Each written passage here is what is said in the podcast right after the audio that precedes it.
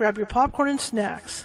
Find a comfy spot, take a seat or lie down, and let me transport you to a place of fantasy, ghost stories, ancient legends, odd creatures, alien encounters, and other magical topics.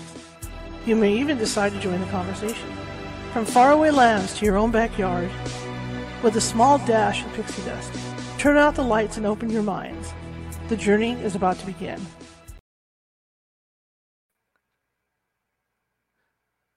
Hey everybody, how's everyone doing? I hope you had a great day. I know I did.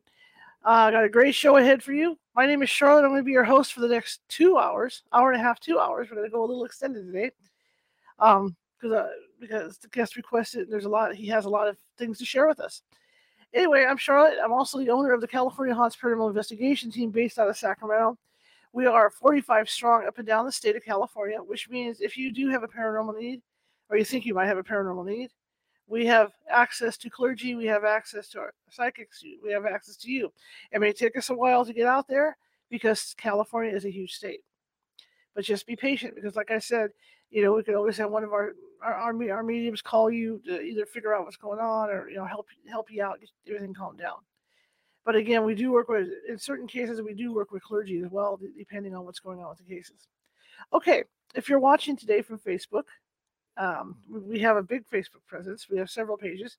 So if you're watching from either my, my profile or California Ghost events, and you haven't done so yet, you like what you hear, click that follow button.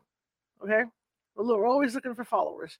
In addition, if you like what you hear, show show me some love. Hit that hit those like buttons. Okay, hearts and all that stuff. Because the more you do it, and the more it shows up, the more the higher I go on the algorithm. Works the same way for YouTube. We have a YouTube page where there's 516 vid- or 569 videos, I think, sitting over there now. So if you look in the bottom right hand corner of your screen, let's see if I can do this. Nope, that's not the right. I'll do it this way. Sometimes I'm such a ditz. If you look at that spot right there, your bottom right hand corner, you'll see a ghost with a magnifying glass and a Sherlock Holmes hat on. That's the mascot. You click on that, that'll pop up this, that subscribe button because we're always over YouTube looking for subscribers. We're trying to build up, right? That's the whole point of it all is to build up, build up, build up, build up. So yeah, if and that's only if you, even if you didn't like what you heard and you want to just join to harass me or or get one of your enemies and someone you can't stand to watch the show, we're good. You can do that, but that would really help me out a lot. Uh, we do air every night, Monday through Sunday, on these channels on, on Facebook, YouTube, Twitter, you know, four or five different channels. Plus, we have an RSS feed that goes out all over the world. So it's kind of cool. So yeah, like I said, and if you know if you're kind of apprehensive about signing up, take a look at um, the, the YouTube videos because I'm a journalist. I don't always like to do paranormal things. Okay, so I like to vary it. So check it out. I'm sure there's a topic that you guys will like that you'll find you like. Okay. That being said, my guest tonight is Ralph Ellis. We're going to be talking about link. Okay, so um, I'm a big fan of King Arthur and the Round Table Legends. I've I've relatives over in the UK. You know, I got to go to Canterbury and all these different places. It was cool. And so I'm just so excited to have him on to talk about the Holy Grail and that stuff. Plus, he's going to be talking about about Jesus Christ in in, in, in relation to all this other stuff. So it's going to be an interesting interview. I suggest, like the like the, like the thing says, grab some popcorn, put your feet up, enjoy the ride. So without further ado, I'm going to bring Mr. Ellis in, and he can tell you about himself. Here we go.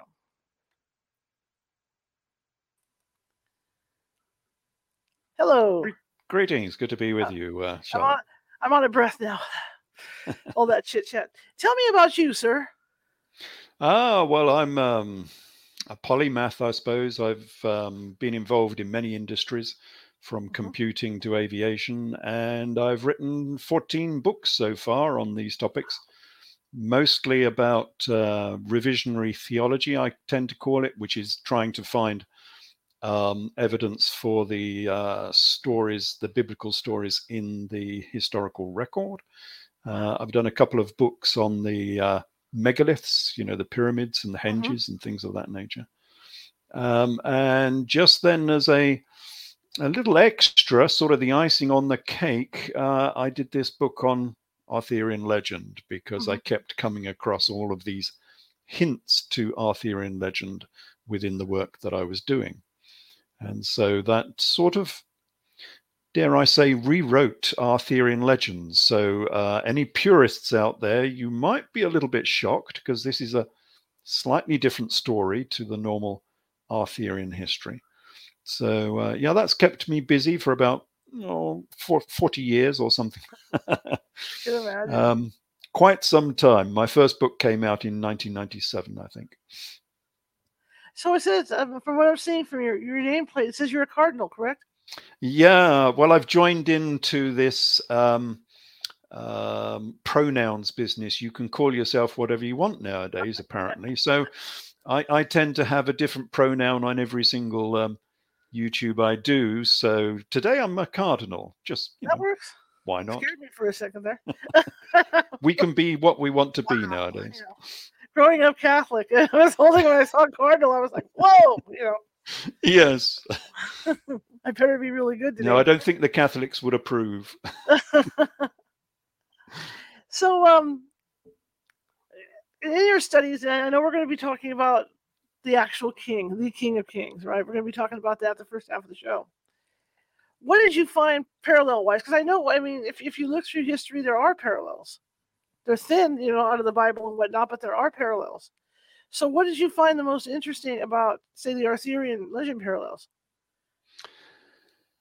There, there were quite a few hints when I was going through the uh, sort of gospel stories um, that these stories were linked and the history was linked.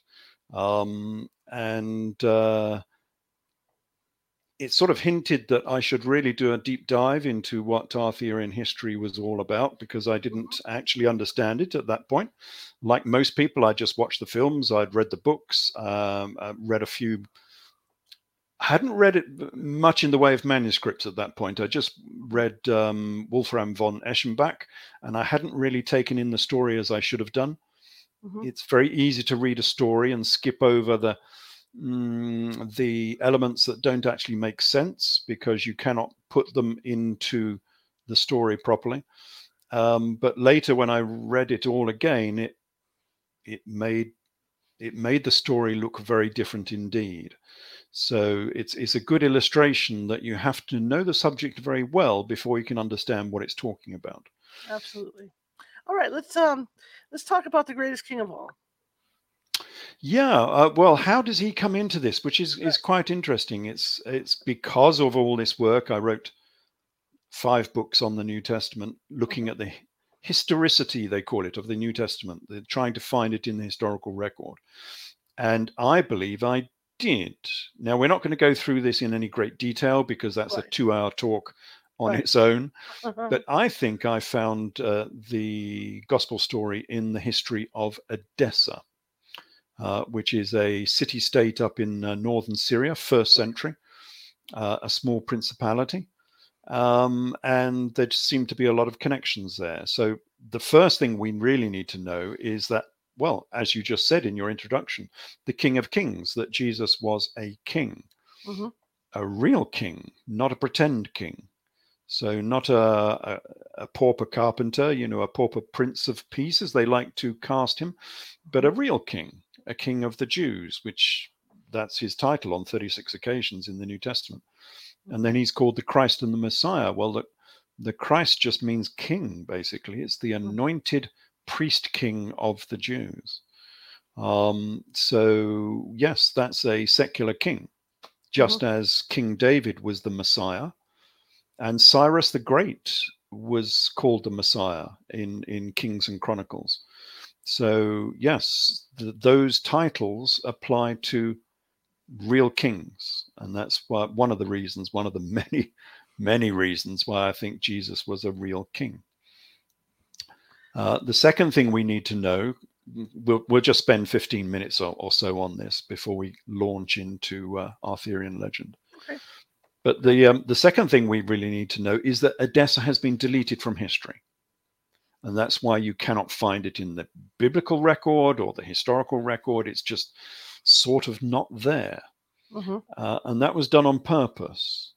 And we know this by a comparison between Josephus Flavius and uh, Moses of Chorene. Mm-hmm. Um, so, Josephus Flavius being the Judaic historian, the primary historian of first century history of the Near East, basically. He wrote mm-hmm. everything that happened in that region in the first century. And then Moses of Chorene uh, is a Syriac uh, historian uh, from a little bit later. He's about seventh century, but writing similar stories, um, but from a, a, Syrian perspective, and they had a different perspective, mm. um, mainly because they had been cut off from Western Christianity. So um, that was cut off by the Council of Nicaea, by the Council of Chalcedon, and then by the Iron Curtain of Islam, which shut off Western Christianity from Eastern Christianity completely, uh, both from Eastern Greek Orthodox and from Eastern Syriac Christianity. So, whatever they were doing in Rome, they had no control whatsoever over what people in the East were writing about Jesus and the gospel stories. Mm-hmm. And that's an advantage because now we get two different perspectives. We get the Roman version, the Josephus Flavius uh, version. Um, but over in the East, they had some slightly different stories and some uh, different priorities, you might say, because uh, these Edessan kings were their kings and they wanted to write their history. And from this, we know that Edessa has been deleted from the works of Josephus. Well, you, you can tell that by just keying in Edessa and doing a search, and it'll come up with nothing found. And then you can key in the uh, kings of Edessa, which is King Abgarus and King Manu, and again, it'll say nothing found, hmm. which is unusual because Josephus Flavius knows everything that's happening in that region. So why does he not mention them? Um, well, we come to the uh, war uh, between Aretas and um, uh, Herod Antipas. Mm-hmm. Now, this is biblical, which is why this is interesting because this sure. is the story of John the Baptist. Um, everyone knows the story of John the Baptist. He got beheaded because he was complaining about a marriage between Pharsalus, um, sorry, between uh, Herodias and um, Herod um, Antipas. Mm-hmm. And because he complained about this marriage and said it was illegal, he managed to get his head uh, uh, cut off and taken on a platter um, to Herod. Well, that little story is not just in the biblical story in the Gospels, it's also in the works of Josephus Flavius. Um, and he mentions it because it involved the kings of this region. And uh, what he says is that King Aretas got upset with this because it was his daughter that was spurned and sent home mm-hmm. um, during this. So he wasn't very happy. So he made war upon Herod Antipas. And Josephus says of this King Aretas made war between an, him and Herod Antipas, and he raised armies on both sides, and they prepared for war. And when they had joined battle, all of Herod's army was destroyed by the treachery of some fugitives who, although they were from the tetrarchy of Philip, which is Syria, right. they joined with Aretas's army to defeat Herod Antipas. So, this John the Baptist business, there was actually a big battle over this. It wasn't just um, John the Baptist getting beheaded, there was a mm-hmm. huge, great battle.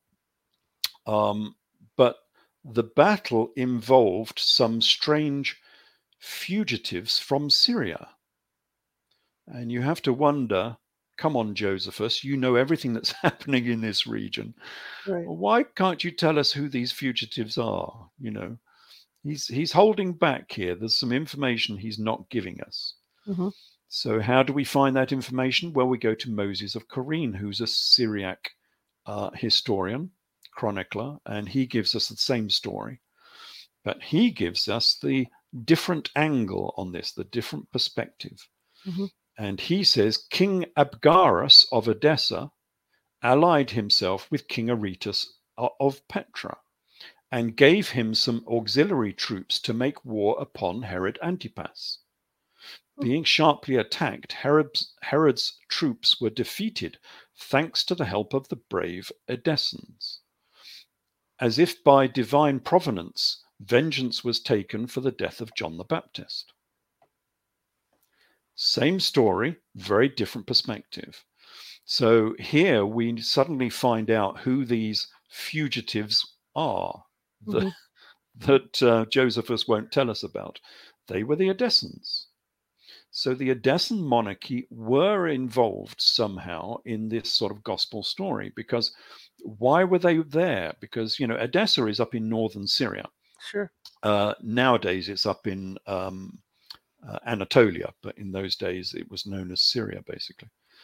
Um, well, why were the combatants there? We know why King Aretas was there. He was there because his daughter had been sent home. His daughter had been spurned by mm-hmm. the Judean king.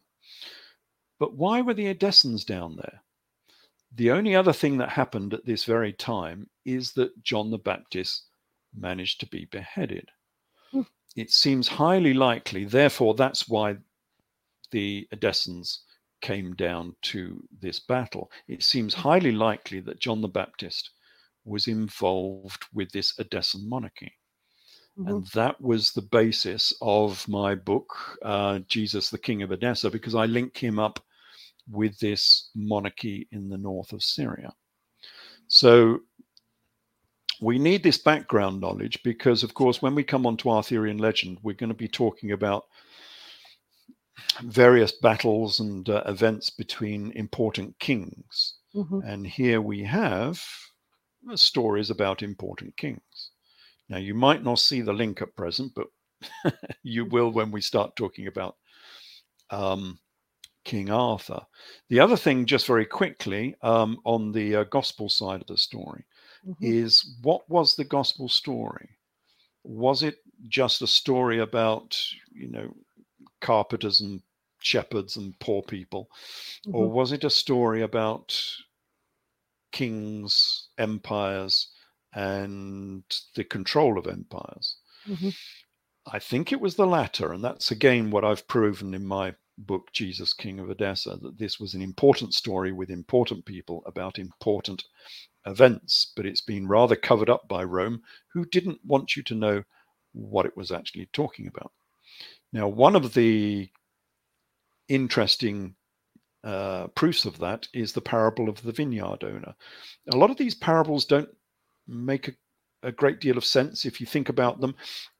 Again, if you read these parables quickly, you can sort of just understand them and say, yes, oh, okay, yes, it's, it's a parable. But if you sort of look at the parable a little bit deeper, it doesn't sort of make any sense. Mm-hmm. And this is one of those that doesn't make any sense the parable of the vineyard owner. And it says um, there was a there was a lord who planted a vineyard, so he's a, a landowner, mm-hmm. and he rented it out to a tenant and went to a far country, so he's an absentee landlord. And when the harvest came, he sent his servants uh, to the tenant so he could receive his rent. But the tenant took his servants and he beat one and killed another and stoned another. So when the absentee landlord um, comes to the vineyard, what will he do to these tenants? Well, he will miserably destroy those wicked men and let his vineyard out to other tenants who will pay their rent on time. Mm-hmm. Now that's a Jesus, that's a parable from the from the lips of Jesus, and you've got to say, um, okay, why is Jesus promoting the rights of absentee landlords? Right. To kill his tenants if they don't pay their rent. Where's the, you know, Jesus man of the people in that parable? Right. yeah, that's it yeah. doesn't make sense. You know, people repeat these parables without thinking about them, but it doesn't make any sense. No, it doesn't. Um, so, how can we make sense of this? Why is Jesus uh, lauding the rights of, of absentee landlords to get rent from their tenants? Well, I think, like many things in the New Testament story, the story is correct. It's our interpretation is wrong because we've been led down the wrong road by mm-hmm. some small little changes um, to the story. And all we need to do to actually find out what it was talking about is we need to replace the tenant with Mhm. Rome, and we need to replace the landlord with the Edessan king. Okay. And then we read it again, and it says, because remember, Edessans controlled all of Syria and they Right. controlled most of Judea in Right. the um, late first century from the AD 50s onwards. Mhm. So, in effect, they were the landlords. So, we read it again, and it says the, there was an Edessan king who had lands in Judea, and he let it out to the Romans and went to a far country. He went back to Edessa. And when the harvest drew near, he sent his servants to the Romans so he might receive his rent Mhm. for his lands. But the Romans took his servants and beat one and killed another and stoned another.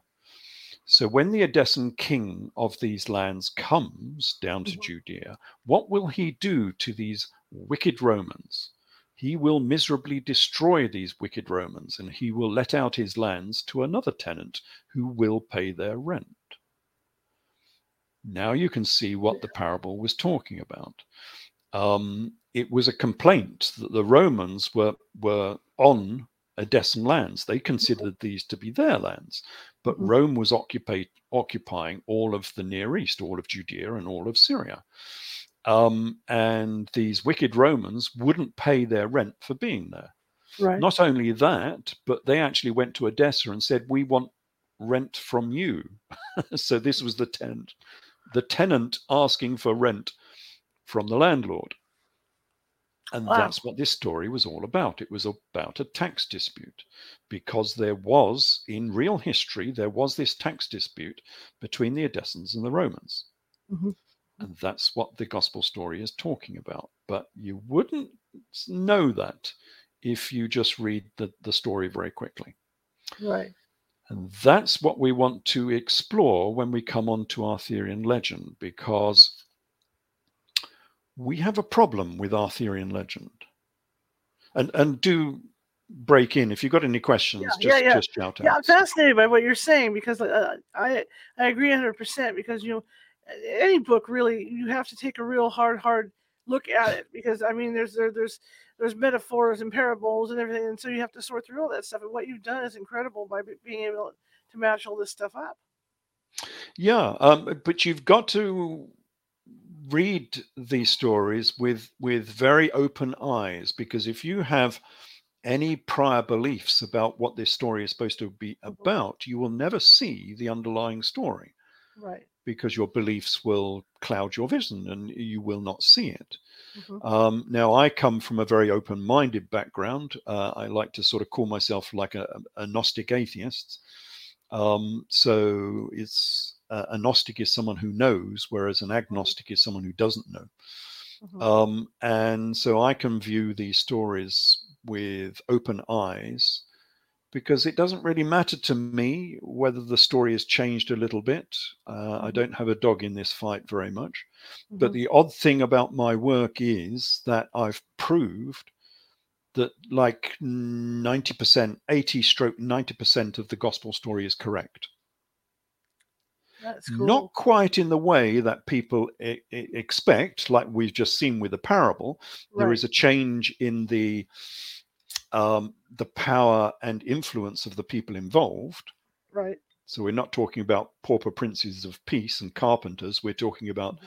important people, aristocrats and kings and things of that nature. Uh, and there's a slight change in the chronology, but apart from that, the story is the same. When you And it's talk about amazing. It's amazing what you can do if you slightly change the story, how you can miss what Right. it's really talking about. when you talk about Christ being the the one and- the one and only King, what's your definition of that? Well, uh, yeah, I mean, it's it, well, he was known as the King of Kings, so yes, but it, that was a fairly common title.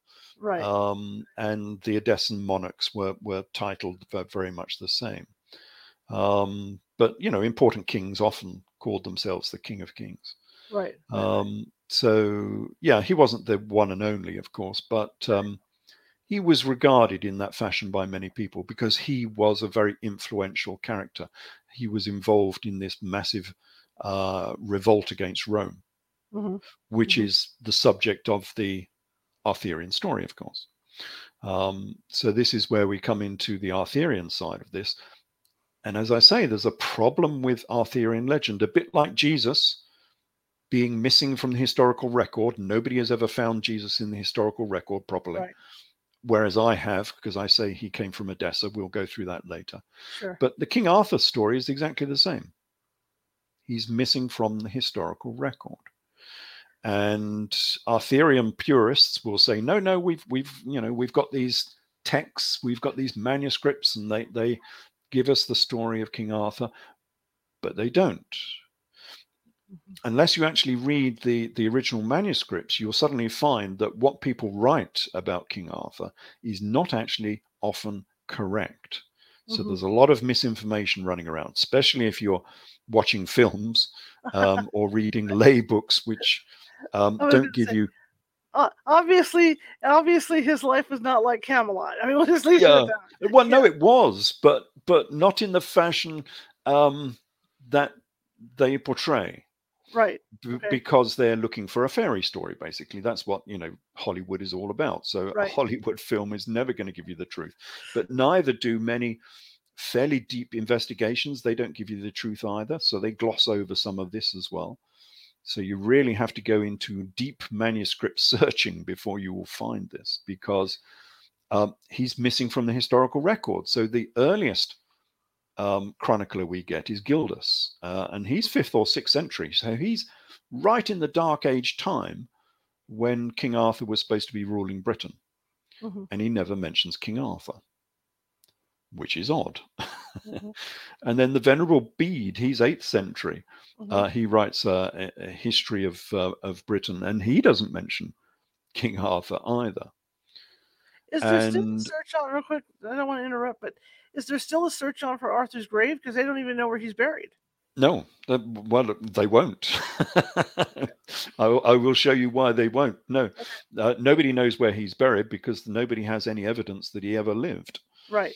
And people will say, oh, no, the manuscripts do mention him because they have this idea from uh, written history and, and um, even from Hollywood that that there is mention of, of King Arthur. And then, then, of course, my response is, well, give me a quote from Gildas or Venerable Bede. Mhm. And of course, that's probably the first time they've ever looked it up for real. And suddenly they can't find any mention of King Arthur. Um, Nennius does the same. He's ninth century. Now, he mentions a Dux Bellorum, Mhm. a uh, warrior, um, uh, a warrior lord. Uh, what do you call him? A warlord is what you Mhm. would call him, a Dux Bellorum, uh, known as Arthur, but he doesn't mention the King Arthur. Mhm. There's Mhm. no Camelot, there's no table, there's no knights, there's no right. Guinevere, there's no Right. Lancelot, there's no real Arthurian story in any of this, even though he mentions this warrior called uh, Arthur. Um, what they're doing actually is when they mention this warrior called Arthur, they're probably actually talking about Hercules, because when we come on to the next, uh, when we come on to Geoffrey of Monmouth, the birth, um, conception, and birth scene for King Arthur Mhm. is actually the conception and birth of Hercules. So they, they're using Greek legend uh, for the birth of King Arthur. So you can see how they're working mythology into real Mhm. history, sort of thing.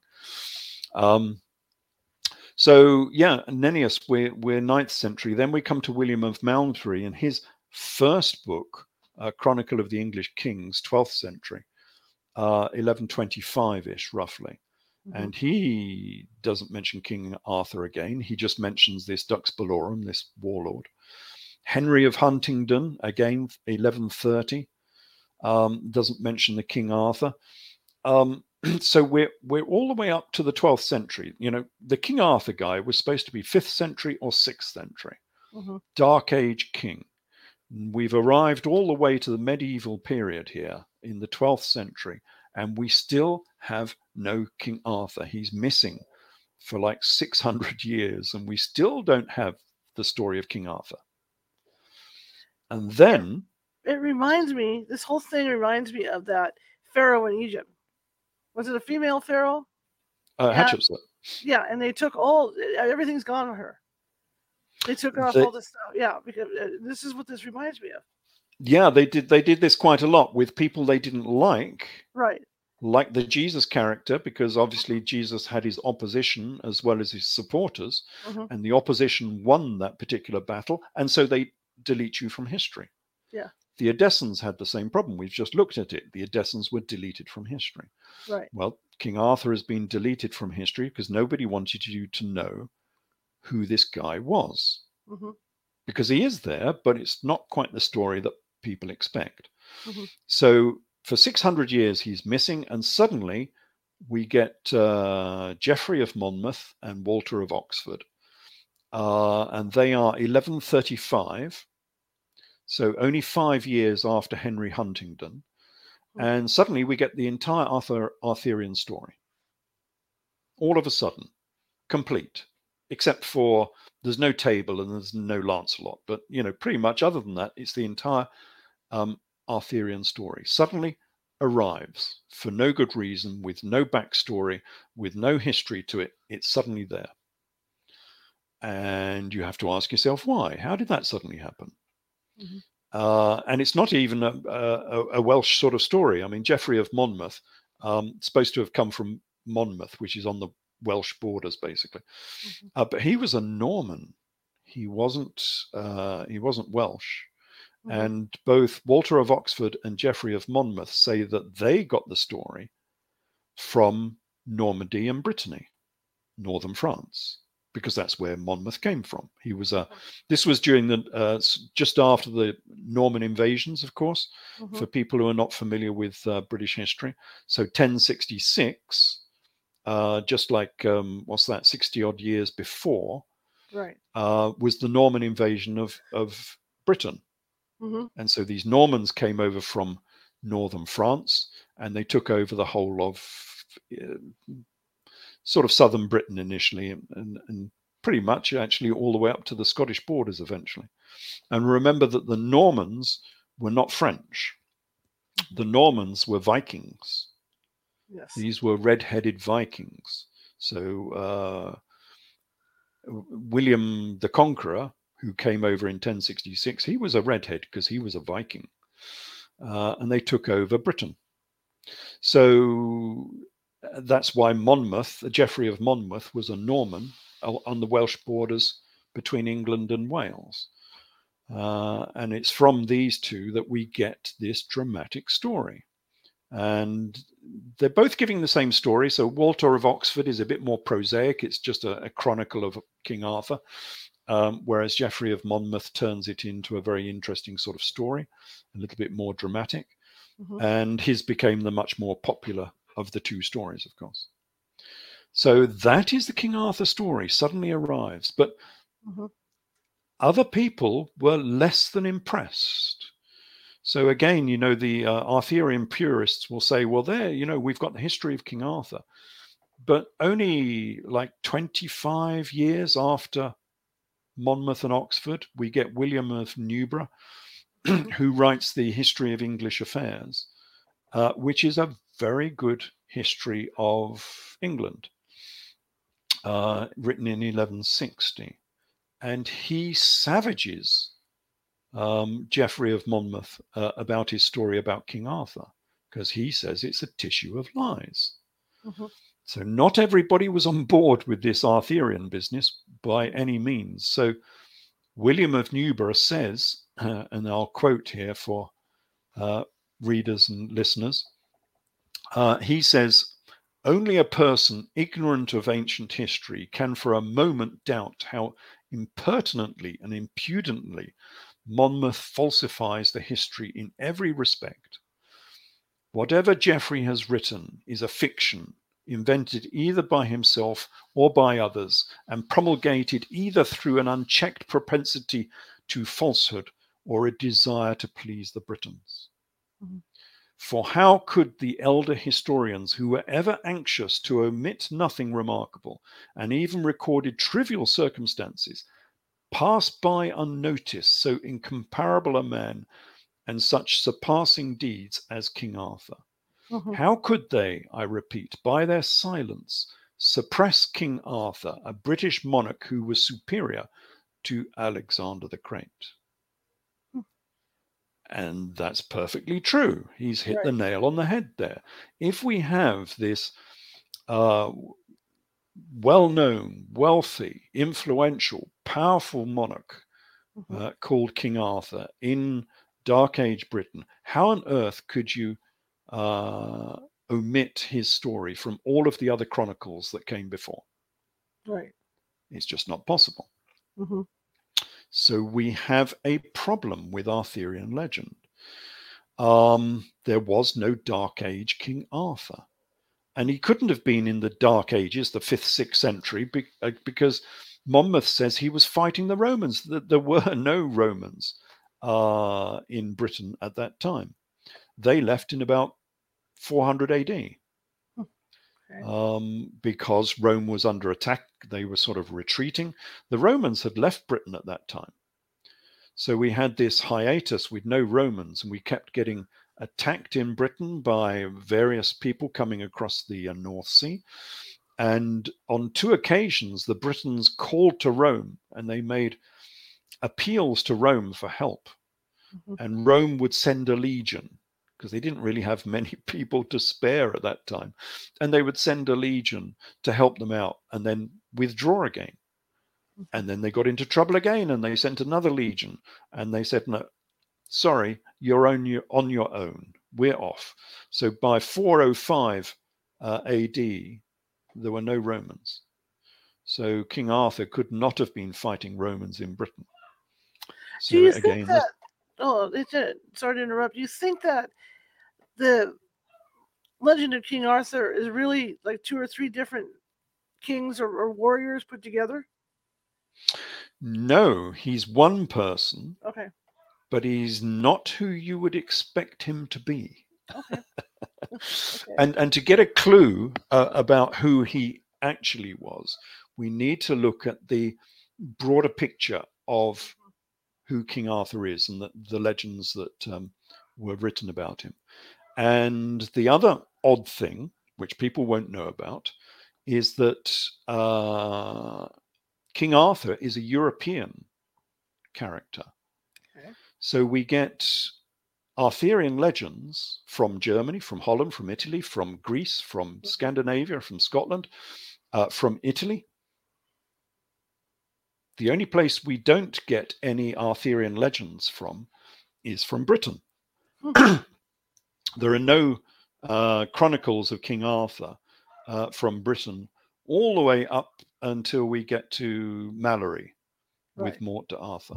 Okay. So we get uh, manuscripts from Germany, Lancelot, Tristan, Erec and, E- and, and Wayne, Tristan again, another one, Daniel von Blumenthal, Mhm. uh, of course, the famous Parsifal from Wolfram von Eschenbach.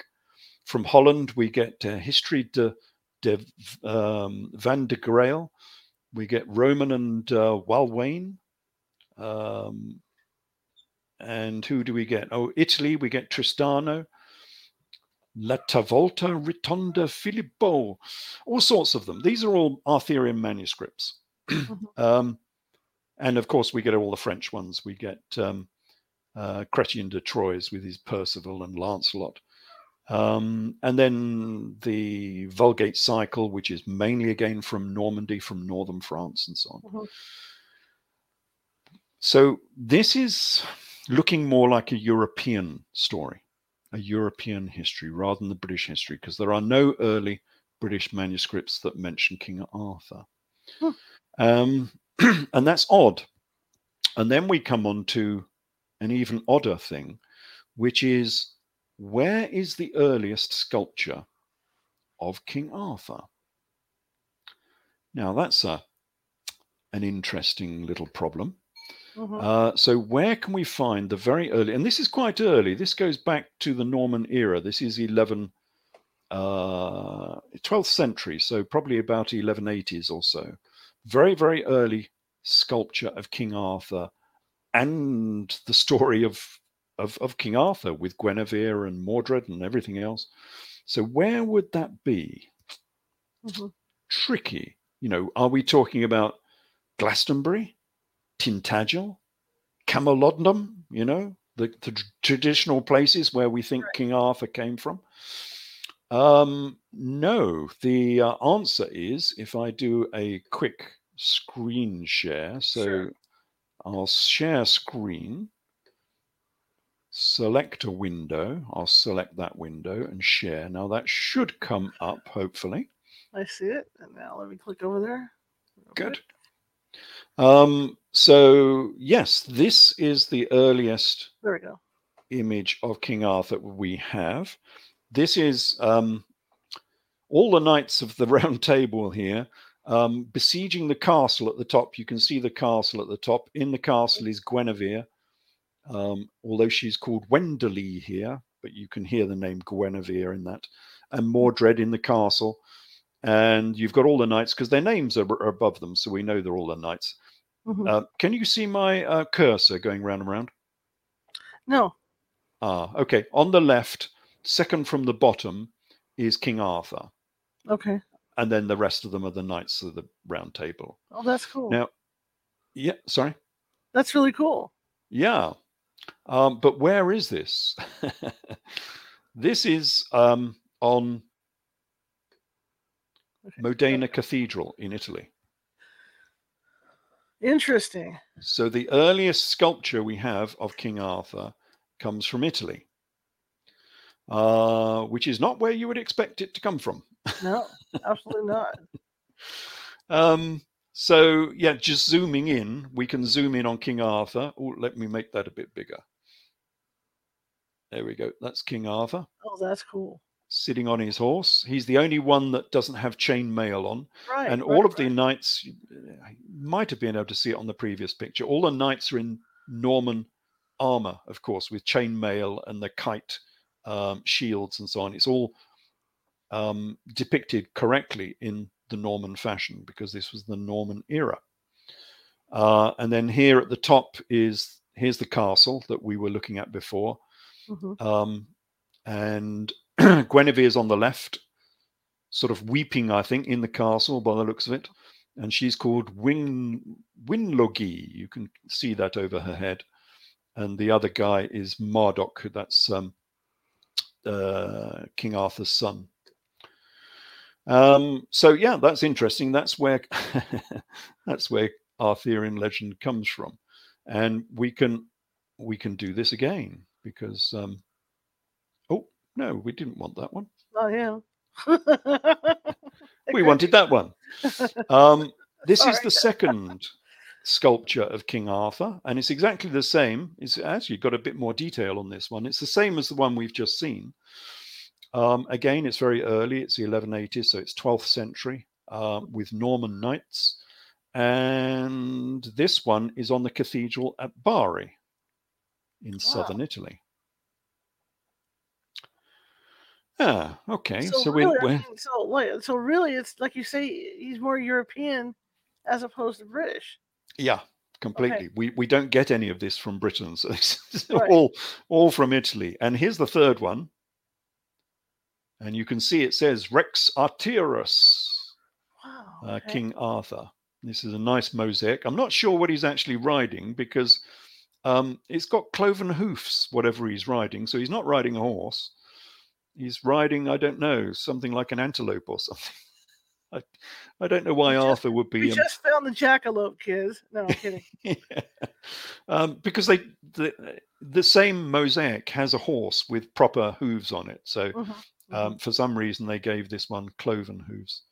But anyway, this is King Arthur, and where's this? This is in Otranto. Otranto is in southern Italy, and again, this is very early. This is 12th century. So yeah, King Arthur is not exactly um, a British hero. Um, and the reason for this, let me just uh, stop share. Okay. Where do I do that? Down the bottom here, stop share. Okay, we're back. Okay, um, so that works. It's the first time I've ever done that. yeah, That's pretty slick. straight back again. Right on. Okay. um, so yeah, we have a problem with with the Arthurian story, and the solution to this story, although it's a bit bit of a challenge for some people if if Oh. they're Arthurian purists, and bit of a challenge for people if they are fun, fundamentalist Christians. But Right. uh, there we go. The answer to this is the date that this all happens. Mhm. So we're talking about 12th century. We're talking about Geoffrey uh, of Monmouth in 1135. Uh, was when he wrote his uh, his uh, story, uh, history of the uh, no no what was his called? It was the history of the kings of Britain. Was uh, Geoffrey of Monmouth, and um, so 1135. That is just five six years after the formation of the Knights Templar. Okay. This was a Knights Templar story because uh, a, a funny thing happened on the way to the Crusades. Um, you know, I've been talking about Jesus might have been associated with Edessa in northern Syria. Right. Well, the history of the Crusades is that in 1096, um, Count Baldwin of Boulogne was the leader of the first crusade, and they set off and they went across Europe uh, through Constantinople, through Anatolia, and they got to the sort of northeastern part of the Mediterranean where they're supposed to head south down towards Jerusalem. Mhm. Well, they didn't. The first crusade did not go to Jerusalem. The first crusade carried on heading east and it went across the Euphrates and it went to Edessa. So the first city that was liberated from uh, Islamic control in uh, 1098 Mhm. was Edessa.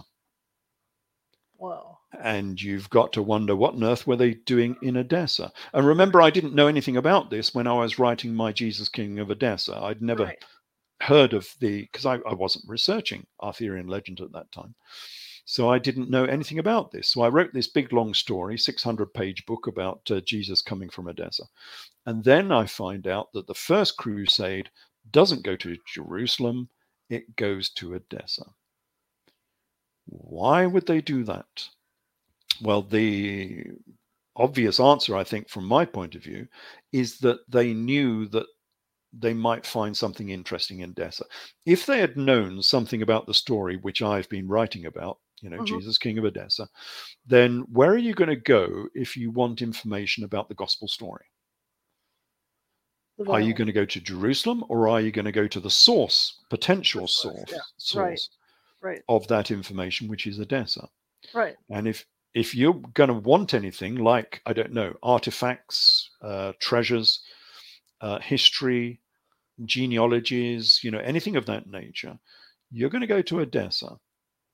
And of course, what did they do as soon as they went to Edessa? they set up the Knights Templar. So the Knights Templar was set up in 1119, um, and they were ratified by the um, church in 1129. Mhm. And the Knights Templar were obviously set up to maintain secrets. That was the whole point of the Knights Templar. It was an initiatory uh, organization where the secrets were held at the top, and you're not going to find out about Mhm. any of the secrets of the Knights Templar. They didn't write them down. They were held within the organization. And six years after they were set up and ratified, then we have Arthurian legend. Interesting. And I think that is causal. So that's not a coincidence. That was done on purpose. Because what would happen if they found an interesting story in Edessa? Because what I think they found is sort of like they found my book, as it were, uh, Right. Jesus King of Edessa. They Right. found that story. Or they might have found um, the history of the kings of, of Judea by Justus of Tiberias. Mhm. Now we know that book existed because Josephus Flavius talks about it and he Right. hates it because he says it's a tissue of lies, it's nothing to do with the real history. So what he's saying is this is a history of Judea that disagrees with what Josephus Flavius was saying. Okay. And so he hates this book and he writes about it. But that book has gone missing. We don't have that book. it would be very nice to see the opposite view to what Josephus is telling us. Um, but we don't have that book. But what if they had found that book, maybe, in Edessa? Mm-hmm. Uh, that would be heretical. It would be very inflammatory. Um, it's not the sort of history you could write about mm-hmm. in the medieval era. Uh, remember, my book is saying that Jesus was a real king. Right. Well, that's heretical for a start. Um, that he didn't die in AD 30, he died in AD 70. Or rather, he was crucified in AD 70, mm-hmm. but survived, rather like the gospel story says, but it was 40 years later. And of course, that's exactly what Arthurian legend says. Uh, we have this wonderful, because this is where we start getting on to you know what is arthurian legend? Because arthurian legend's got nothing to do with king arthur. It's, it's a strange old um uh it's, it's a strange book. The most of this information comes from the later manuscripts not from um, geoffrey of monmouth. So we get things like the vulgate cycle uh, which arthurian researchers normally don't touch because it's like 10 volumes 4,000 pages of impenetrable Arthurian material. So a lot of people skip over it. But if you're going to find out anything that's happening, you, you read these odd manuscripts like the Vulgate Cycle, mm-hmm. like High History of the Holy Grail, things of that nature. And they give us a rather different story. And one of the stories they give is this very same 40 year gap. So they're talking about Joseph of Arimathea. Remember, one of the heroes of Arthurian legend is Joseph of Arimathea. Mm-hmm. So we're talking first century, we're talking Judea for some reason. Anyway, um, Joseph of Arimathea took Jesus down from the cross. Well, it has to say that in AD 30 because that's the standard classical date. Um, but then he is sent to jail by the Romans, so he's put in jail and he goes to sleep for three days and he wakes up 40 years later and he's hasn't aged he's the same age so 40 years have just skipped by so mm-hmm. that joseph of arimathea can become a knight working for emperor vespasian huh. in ad 70 Ah, now that's interesting. So they have the same 40 year gap here that I've already claimed because I wrote about this 40 year gap back in 1997. Uh-huh. Um, and Arthurian legend has the same gap because there is a dislocation within the gospel story. We'll talk about this when we come on to Edessa in another talk sometime. Sure. Um, but what it's indicating, very strongly indicating, um, is because we get the same story from Josephus Flavius. Josephus Flavius uh, was an army commander working for the Jewish authorities, but then he changed sides and started working for the Romans.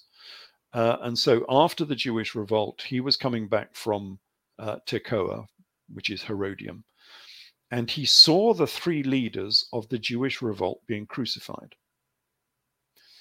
Um, and they were his former compatriots. So he went to the governor and he got permission to take them down early. So they were taken down early. Two of them died and one of them survived. Familiar story? And this was Josephus, Josephus Flavius.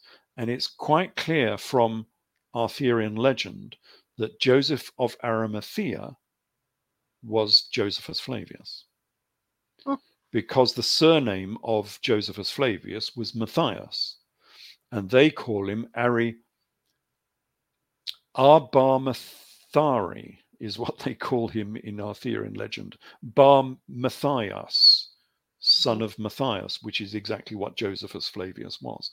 So they are linking Joseph of Arimathea, because of course nobody knows who this Joseph of Arimathea is. He just right. pops into the story at the end of the Gospels. and you're supposed to know who he is because he's not introduced, uh-huh. um, and takes Jesus down from the cross. Well, Arthurian legend is saying that that person was Josephus Flavius, because that is exactly what Josephus Flavius does in his own books. he takes down the leaders of the Jewish revolt from the cross, and one of them survives. Um, it's the same story. So you can get what Arthurian legend is talking about, perhaps. You know, this is okay. How This is a long did it huge. oh, Yeah, sorry, go ahead. Sorry, I need to. How long did it take you to get through all this to figure all this out? I mean, this years. Is a lot, this is a lot of information.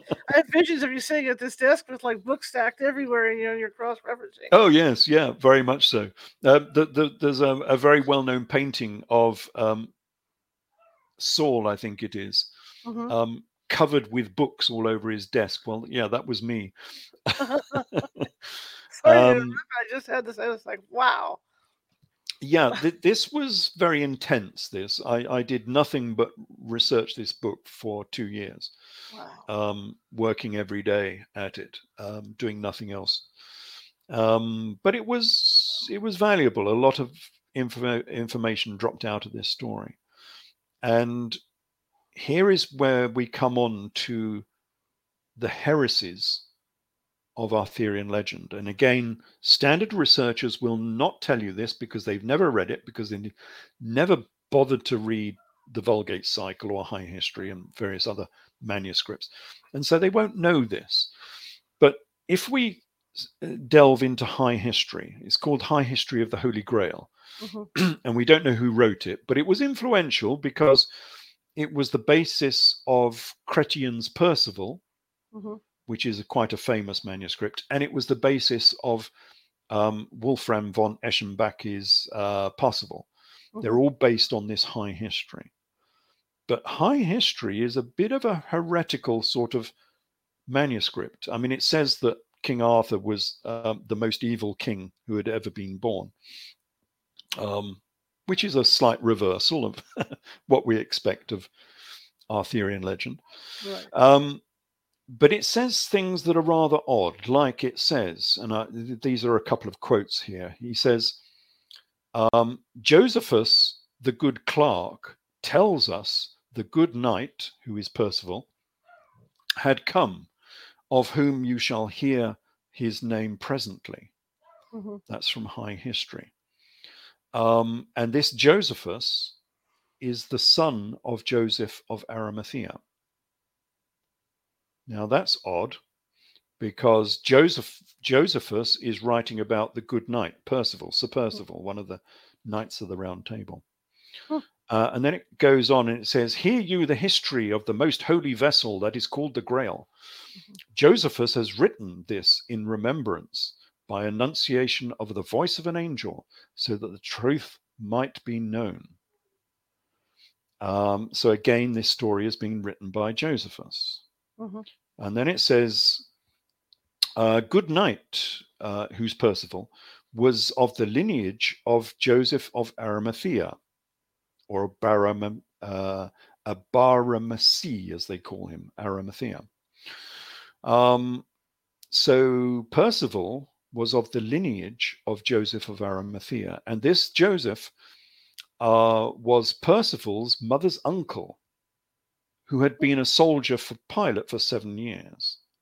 Uh, some of the uh, manuscripts say a, a soldier of Vespasian. Um, of this lineage was the good knight, for whose sake this high history was written. Uh, Igles was his mother's name, and King Fisherman was his uncle. Um, and the king of the lower folk was called King Pelles. Uh, and the head of his lineage on his father's side was called Nicodemus, the Nicodemus from the New Testament. Mhm. So uh, okay, so all of this is very interesting, and the, it says the same in in um, History of the Holy Grail from the Vulgate cycle as well. So what it's saying here is that Percival was the nephew of Joseph of Arimathea.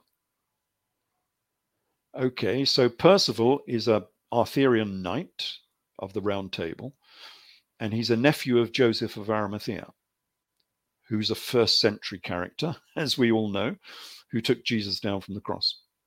Hmm. And Arthurian legend says was Joseph, uh, Josephus Flavius. So it's, it's plainly saying that Percival, Sir Percival, was a first century character in Judea. Hmm. nothing to do with Britain. Right. Um, and then it goes on and it says King Hermit came from the forest and could not find his nephew, who is Percival. Uh, so he mounted a white mule that he had there. The mule had a star on her forehead in the shape of a red cross. Um, Josephus, the good clerk, tells us that this same mule belonged to Joseph of Arimathea when he was a soldier working for Pilate. Hmm. So, King Hermit, so we've got two kings here. We've got King Hermit and King Pelles, who are both Arthurian uh, kings, who are, you know, um, part of the lineage of the Arthurian story. Right. And they have a mule that belonged to Josephus, uh, Joseph of Arimathea. So either we have a 500 year old mule, or we're right. talking about the first century again. Right. Uh, and that's a problem. And, and of course, this has been known, although you won't know it from standard history that you read of uh, King Arthur. But it has been known, this has been talked about for 100 years. So William Nitze, he's American, I think, uh, professor from 1903. So we're going back, you know, more than a century. Right. And he's considered to be the like the father of Arthurian research. You know, people go back to Nitze because he knows the story. Mm-hmm. And Nitze says uh, of these sto- stories uh, and of the Vulgate cycle.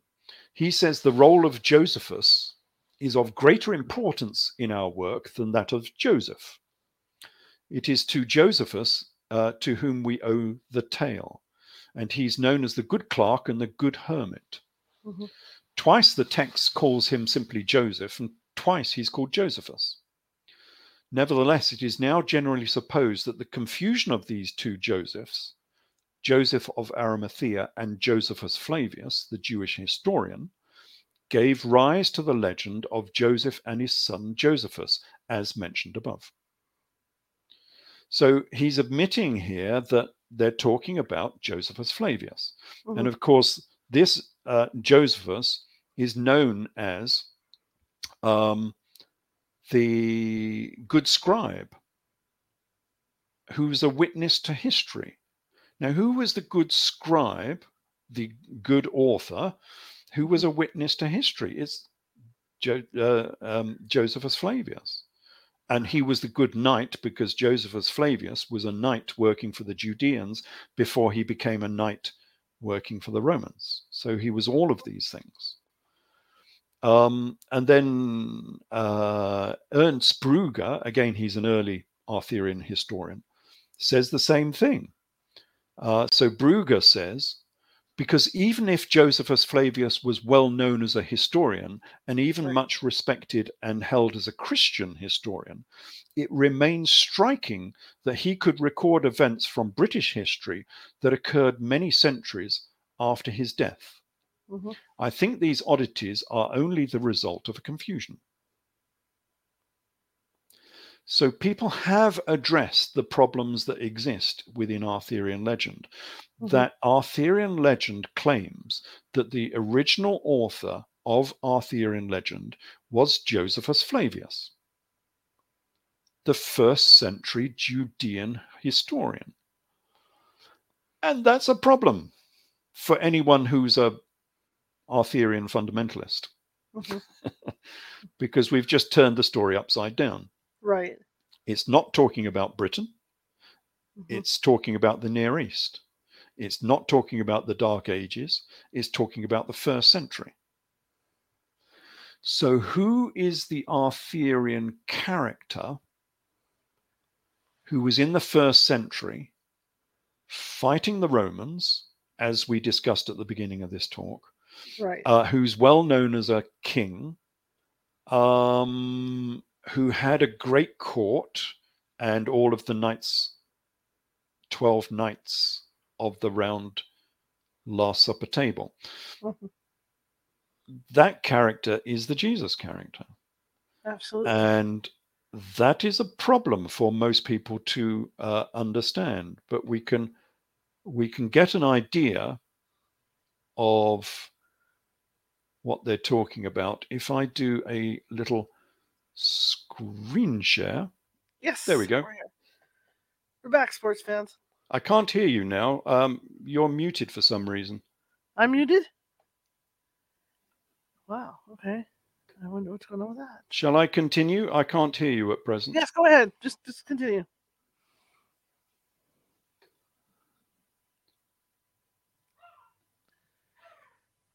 You'll have to give me a thumbs up if I should continue. Yeah, go ahead. Okay, right. So, um, so here is we have some of the evidence that points in this direction. So we're uh, another thing that people don't know about is that the primary symbol of early Judaism was the zodiac.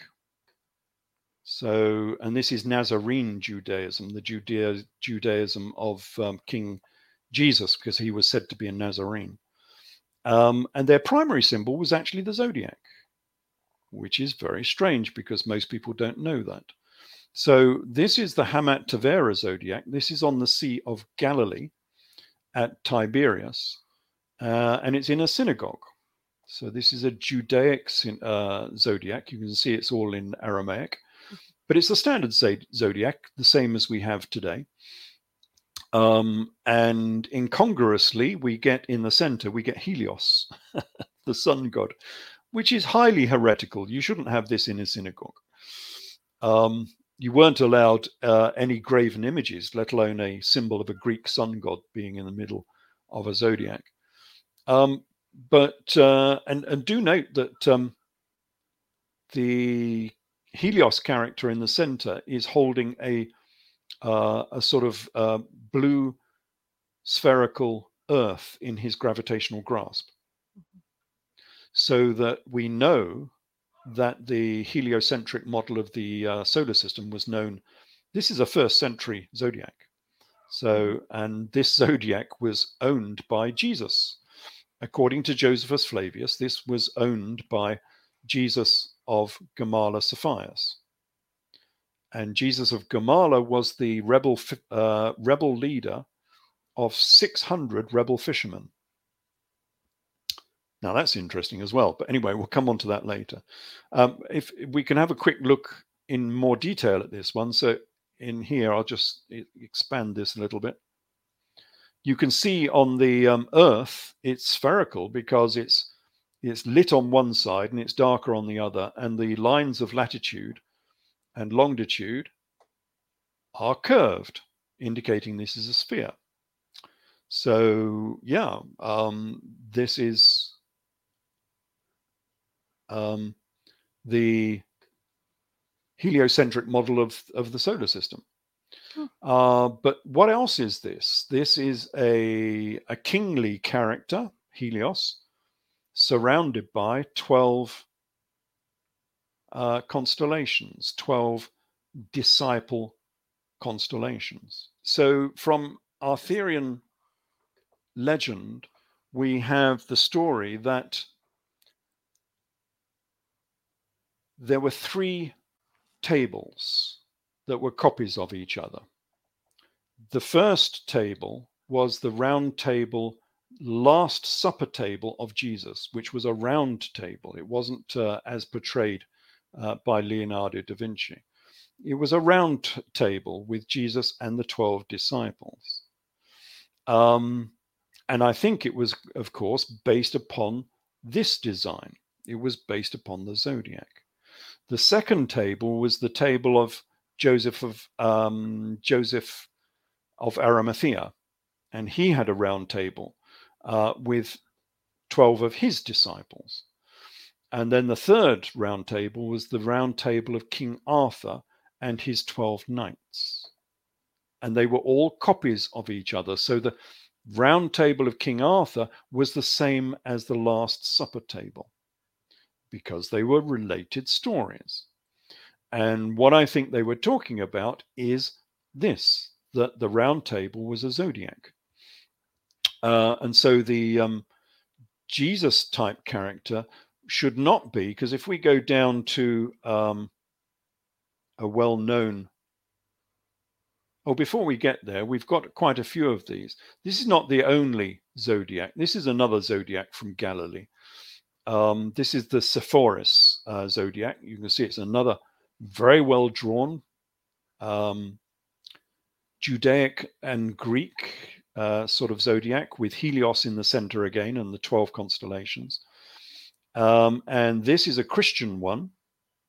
This is um, from, again, Sea of Galilee, Bet Shean, just on the south of the Sea of Galilee. And uh, this is in a Christian monastery. So this is a Christian one, but they've changed the signs of the zodiac into months of the year. Mm-hmm. But in the center, if you look in the center, we see the sun and the moon mm-hmm. um, as being the two central characters. Now, who was the king and the queen in this early era surrounded by 12 disciples?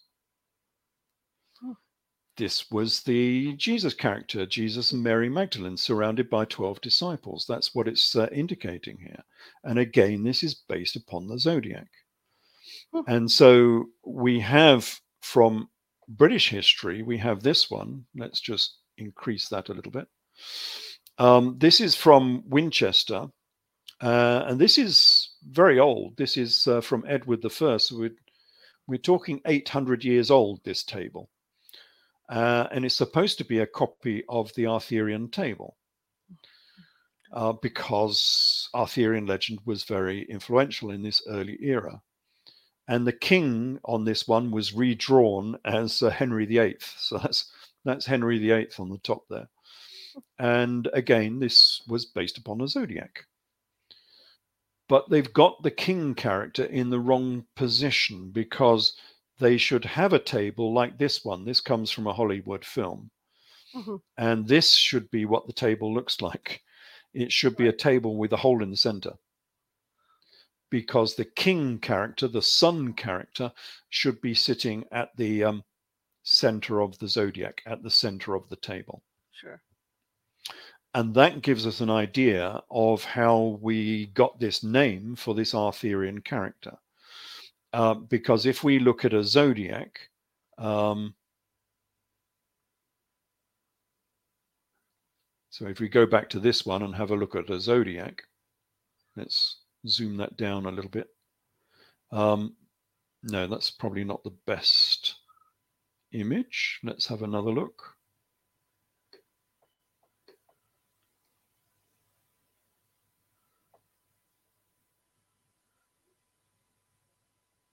Oh, here's a zodiac. Let's have a look at that one.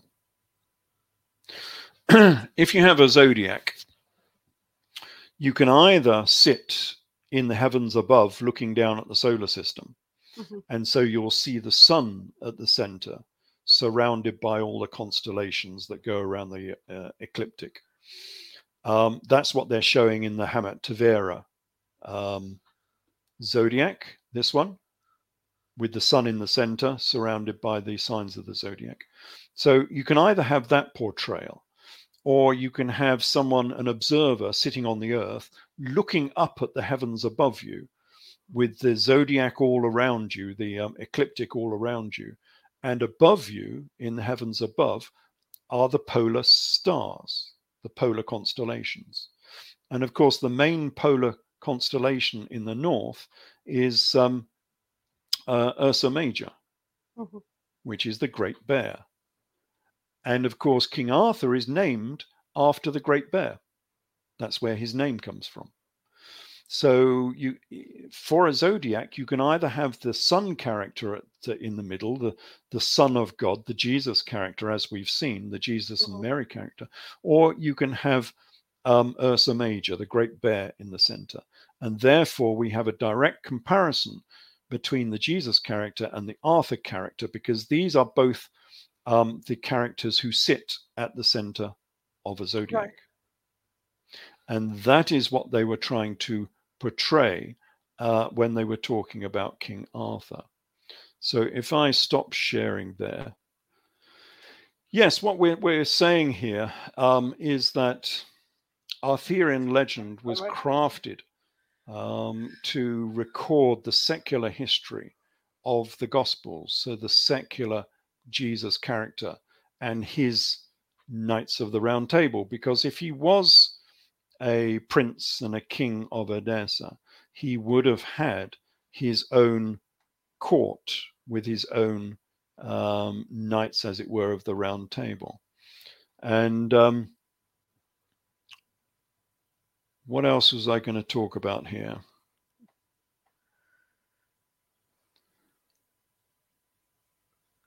We could actually talk a little bit about the um, about the Holy Grail. So the other thing that comes up within Arthurian legend is the Holy Grail, um, which, if we read Wolfram von Eschenbach, the Holy Grail um, is, well, it has several. I'm just bringing up another thing. There we go. Um, the Holy Grail has several manifestations. It's sort of multifaceted. Um, and so on the the base of the Holy Grail, we know it as as a chalice, as the cup that held the blood of uh, Jesus, the cup that was held by uh, Joseph of Arimathea that collected the blood of Jesus. So um, it's it's a grail, a dish, something to do with blood, and therefore mm, something maybe to do with bloodlines. Mm-hmm. So we're not just talking about a cup, we're talking about a cup that holds a bloodline. Um, and on the secondary um, facet of this Holy Grail, uh, from Arthurian legend, we get we get uh, an indication that it's connected to a royal family, that it's connected to a bloodline. And we get this from Wolfram von Eschenbach. And uh, he has this story about the Knights of the Round Table and they're initiating a new knight to the Round Table who's Feirefiz, uh, who was the uh, uh, um, knight who came from the East. Um, yes, while we're just talking about that, uh, the work by Wolfram von Eschenbach, again is another of these interesting texts in that it starts its story just where you would expect it to start Arthurian legend. So it starts the story in Mesopotamia with the story of Gahmuret, who was the father of Percival, who is working for a king of Mesopotamia. Again, we see that this story is not really connected to Britain at all. Anyway, um, the offspring of, of this uh, union in Mesopotamia was Feirefiz, mm-hmm. who was a, uh, a half caste, I suppose, in the old days you would call it, um, knight of the Round Table, and he's being introduced uh, to the Round Table, and they're going to show him the Grail. And so this princess comes uh, before them, bearing a uh, green cloth on her arm and the um, knights say to Feirefiz, Can you see the grail? And he's looking around and he's trying to search for something that might be recognizable as the grail, and he can't find anything. And he says, Well, no, I, I, I can't see the grail, which is a good indication, again, that you need to know what the story is talking about before you can make sense of it. So poor old Feirefiz can't make any sense of the story whatsoever. Um, and he says, No, I can't see the grail. And of course, all of the other knights fall about laughing because the grail is the princess. Mm-hmm. So the grail is not only a dish, it's also a bloodline. And of course, the princess holds the bloodline. So the grail is, is her womb. So that's the uh, second uh, part of the uh, the Grail, and then the Grail had to be tended by a priesthood mm-hmm. who would venerate the the Grail, and we can come on to that into a minute because they were the um, the eunuch priests of Galilee. They were known as the Galli or the Galileans, and we'll come on to that in a minute. Um, and they were the keepers of the grail. The keepers, well, the final manifestation of this grail comes from Wolfram von Eschenbach. And uh, he says that the grail was a holy stone, a sacred stone. And so the keepers of the grail were the keepers of the stone. And that's why, of course, the primary disciple to Jesus was Simon, who had the uh, uh, the title of Peter, Peter Kephas, meaning the stone. So Simon was the keeper of the stone, and this was the sacred stone. And in Egypt, it has a long history. This stone. This was the sacred stone of Egypt. So if I quickly do a screen share, if it'll allow me to do that. Uh, share screen and window and share. So that should be coming up. Yeah. And it should be there now. There we go.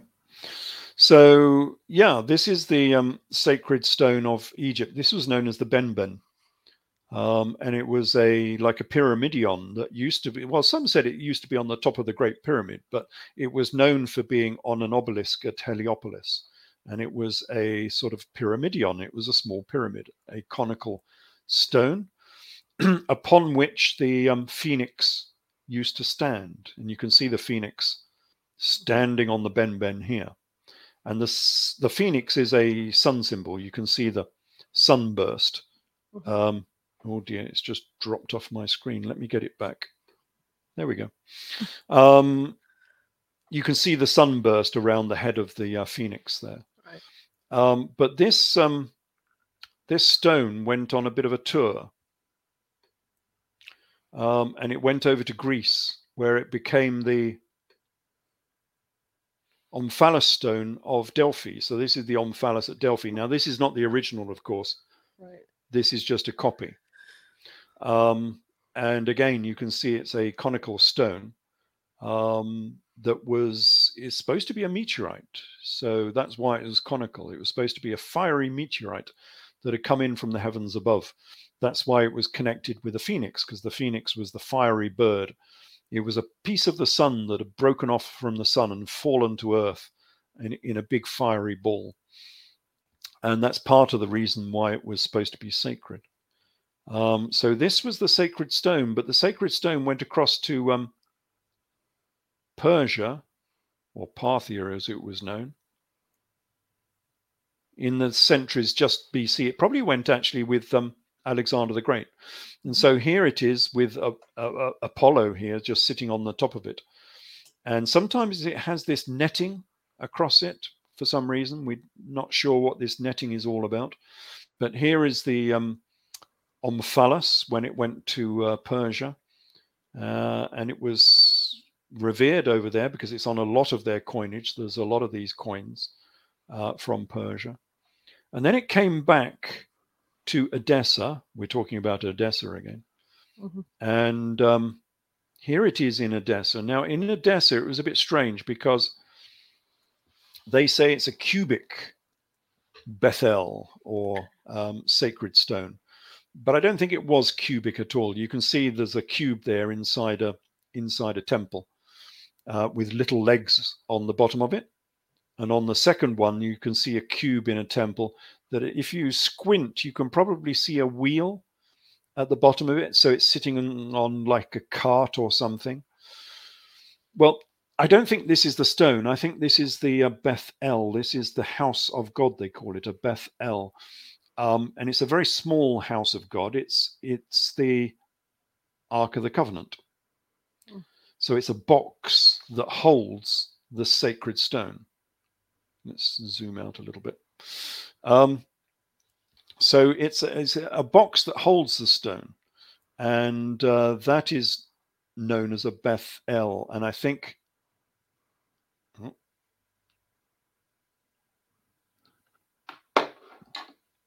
I, I think that the uh, stone was inside the box because, well, I mean, if you read the Old Testament, the Ark of the Covenant held two stones, two stones which were um, written on by the hand of God. Um, so it's the same sort of story in a way. Mhm. Um,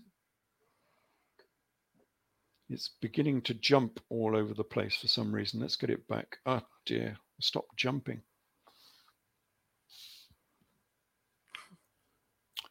Um, so I think that is the box that uh, held the Omphalos stone, uh, mm-hmm. and it was um, a sacred stone inside the box. But it didn't stay there; it went down a little bit further, and eventually, in the second century, so we're talking first century, second century here. Uh, the stone was in Edessa, and then it went down to Syria a little bit further south.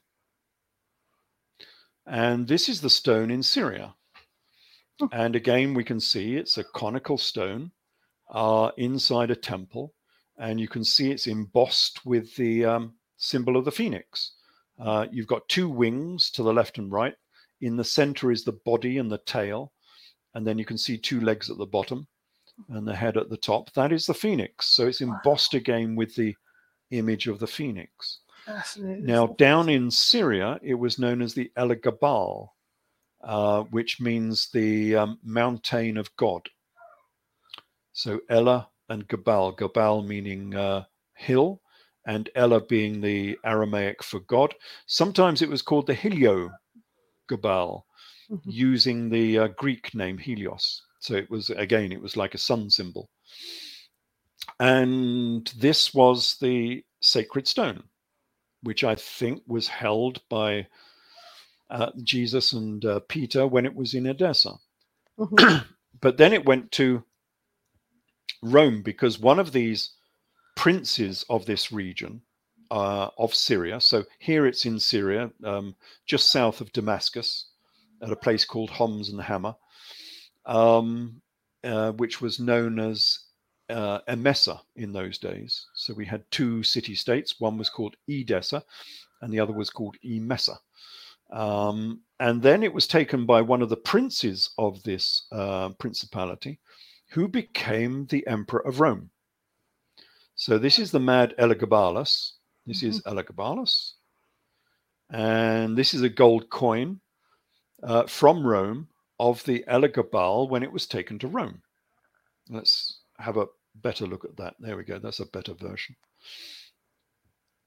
So this is the Elagabal when it was in in Rome, and again you can see it's a conical stone, and you can see it's embossed with the uh, image of the uh, uh, phoenix on the s- side of it, and it's in a chariot, being a quadriga chariot, no less, a four horse chariot being taken around Rome.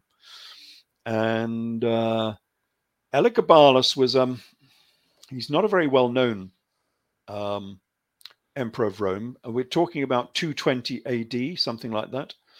And Elagabalus was the mad Syrian uh, emperor who was a eunuch. Um, he he castrated himself hmm. because the priests of this stone had to be eunuchs. Wow! They had to be castrated. And so he castrated himself, which they didn't like in Rome because it was actually illegal in Rome. You're not supposed to do this. Mm-hmm. Um, so he wasn't very well liked in Rome.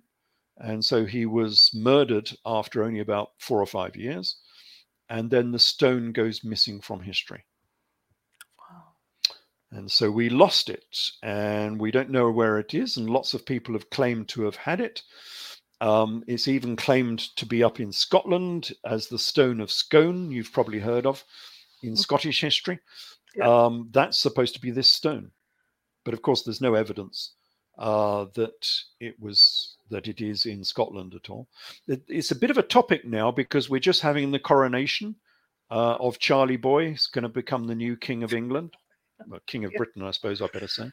Yes. Um, and this was the stone that they're supposed to sit on during the coronation. It's the Stone of Scone. Huh. But of course, the Stone of Scone that was brought to Westminster Abbey by Edward I was not this stone. What they said they did is that um, Edward I demanded this stone because he knew they had it in Scotland, mm-hmm. and they roughed up a lump of sandstone and gave him a piece of sandstone instead. And that's the piece of sandstone that's been in the coronation throne in Westminster Abbey for 800 years or whatever it was until the Scots uh, took it back again in the 1970s. I think they ran off with it in the 1970s. So I don't know what they're going to do with that, whether they're going to bring it down from Scotland again just for the ceremony or or not. I don't know. We'll we'll see. Um, so that'll be interesting. Mm-hmm. Um, so this stone is still part of modern sort of history. You know, we're still talking about this stone even today. And um, I, I was a little bit amazed um, because it appeared in a film. I was sitting in a, a cinema and I was watching a um, a Bond film, James Bond. Uh, I think it was Skyfall, if I remember correctly. Not quite sure. And the heroes were running around North Africa, and they ended up in this meteorite crater, and they were taken by the terrible baddie. They were taken by this guy to this planetarium. And for no apparent reason, because it didn't seem to have any connection with the rest of the story, mm-hmm. they took James Bond and his uh, sidekick, his uh, girlfriend, and they showed him the Elagabal. Wow. And here it is in a Bond film. for, for absolutely no good reason whatsoever. This is the Elagabal, the sacred stone that's been running around uh, for the last three and a half thousand years from Egypt to uh, Greece to uh, Persia to Edessa to Emesa to Rome to maybe Scotland. We don't know because we don't have any proof. But here it is in a James Bond film. And you can see it's a meteorite, and it's introduced in the film as being a meteorite.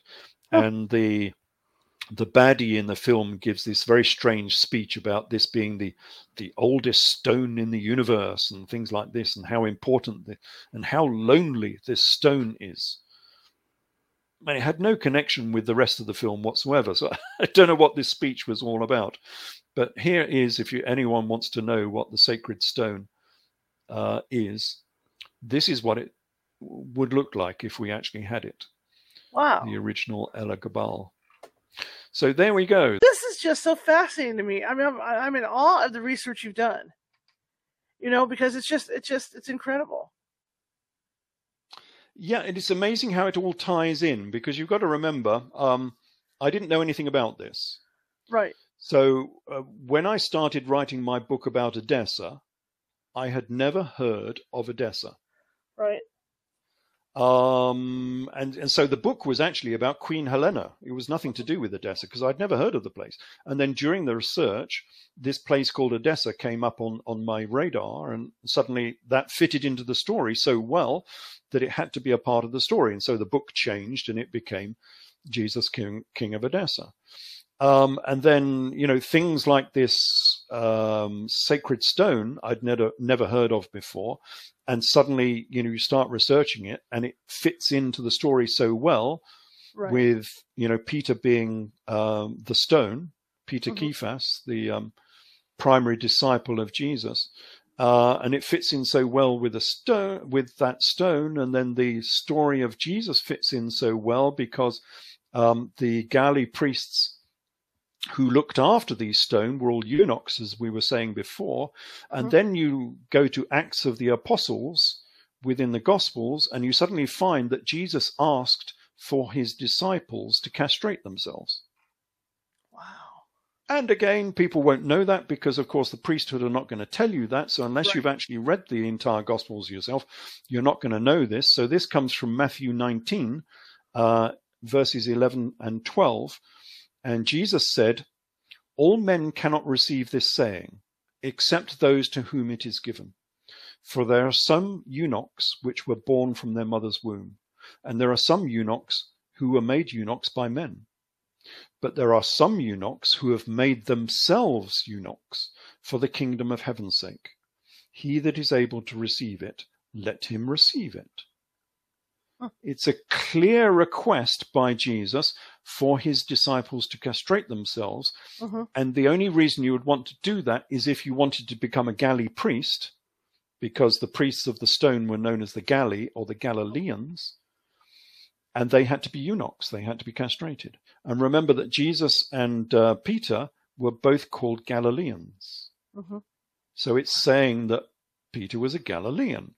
He Mhm. was a eunuch, and Jesus eventually was a eunuch. Um, and this was a part of first century history.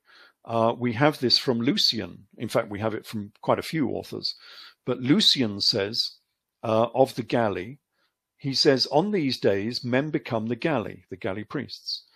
Uh, for while some are playing flutes and performing rites, a frenzy comes on at some of them, and he throws off his clothes and rushes to the center with a great shout. And he takes up a sword um, and immediately castrates himself. And then he rushes through the city holding his testicles in his hands. And he takes female clothing and women's adornment from whichever house he throws the testicles into. Huh. That was the um, festival at which the Galli actually became the Galli, that became the eunuch priests. Um, and then they were involved in the Jewish revolt. Um, so Josephus Flavius, again giving real history here. So, um, you know, most of what Josephus Flavius actually says is normally historical, it's normally true.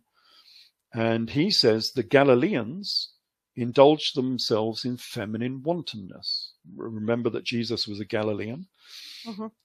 They decked their hair and put on women's garments and smeared uh, their faces with ointments that they might appear very comely. They had paints under their eyes and imitated not only the ornaments but also the lusts of women. But while their faces looked like faces of women, they killed with their right hands, and while their gait was effeminate, they attacked men and became warriors, and drew their swords from under their finely decked dresses and ran everybody through that they alighted upon. Now, so the Galileans dressed as women Mhm. um, because they were eunuch priests, and people will say, "Well, what on earth does that have to do with uh, Christianity?" Mhm. Uh, well, they still do that today, and people won't. Uh, they'll, they'll throw up their arms in horror and say, "No, that's not true." But if we do a quick screen share, now that should be coming across to you as a screen share, Yeah, hopefully. right there. Yeah. So Okay. if I uh, run up to here, we should see a cardinal. Yes. And what's he doing? He's wearing a red dress. Right. And of course, Sir Galahad, who was also a Galli, that's where he gets his title from. He was a Galli priest, Sir Galahad. Uh, he was known as the Red Knight.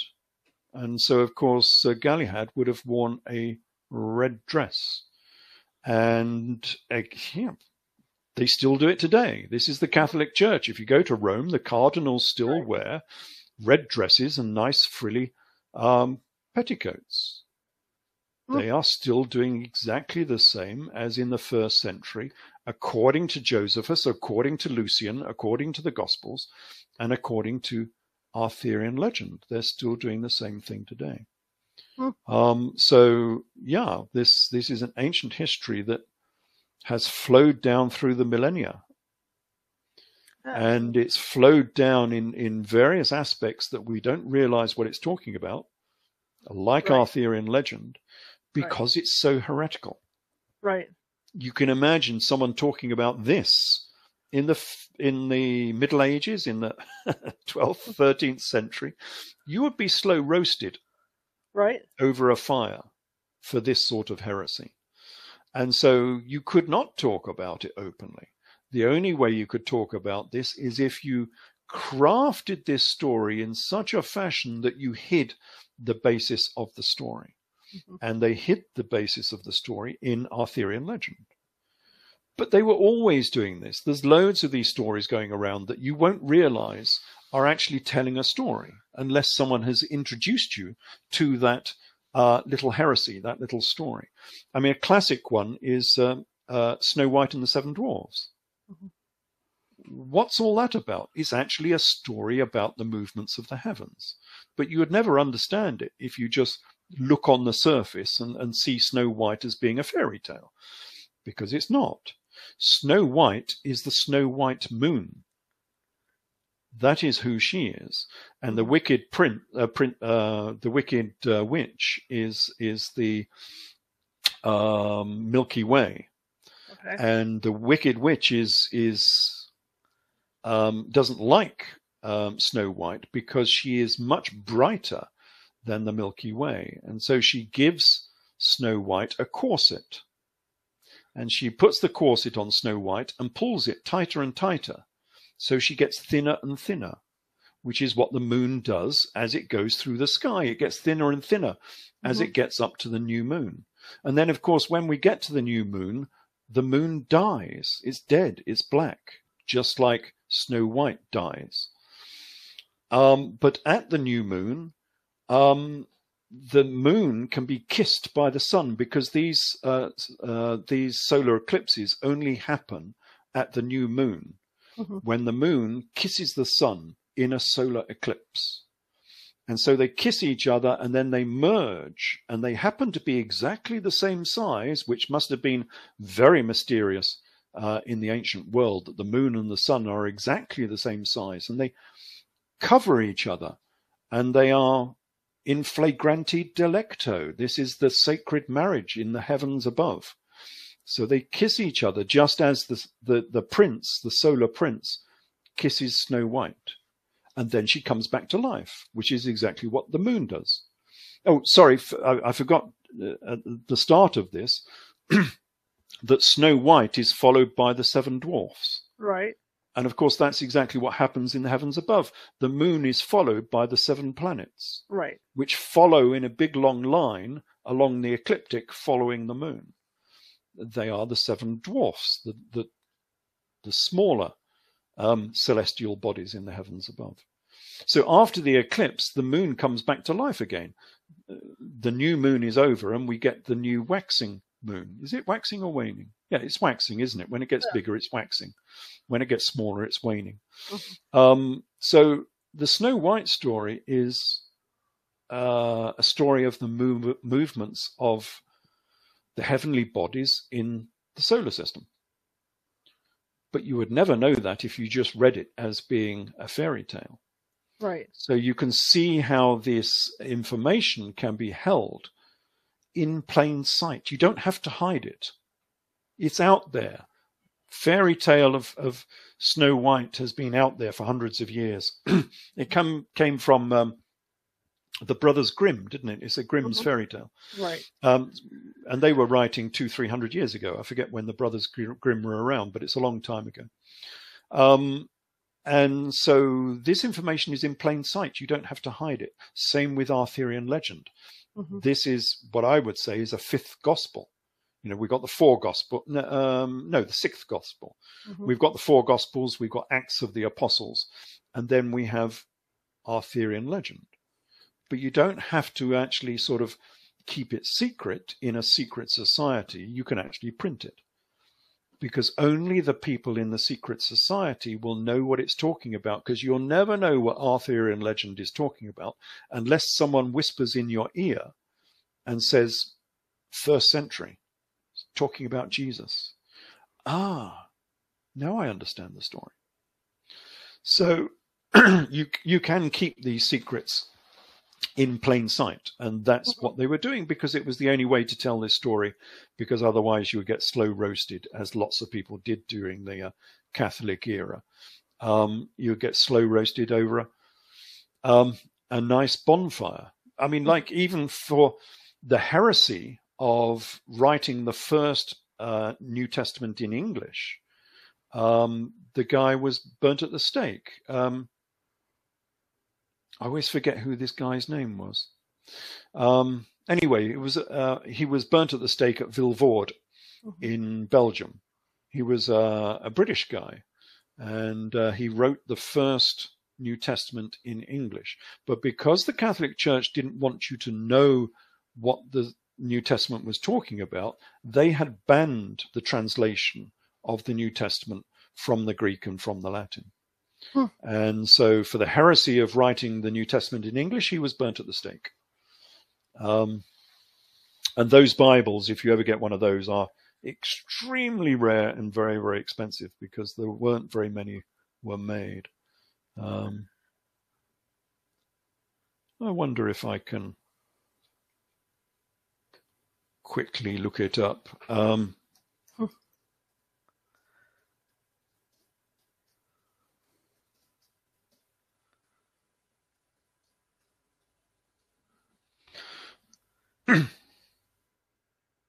um,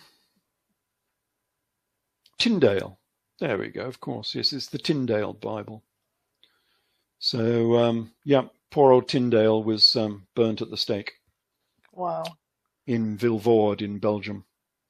Um, and there's a little statue, uh, a little um, plinth there with, with his details on it.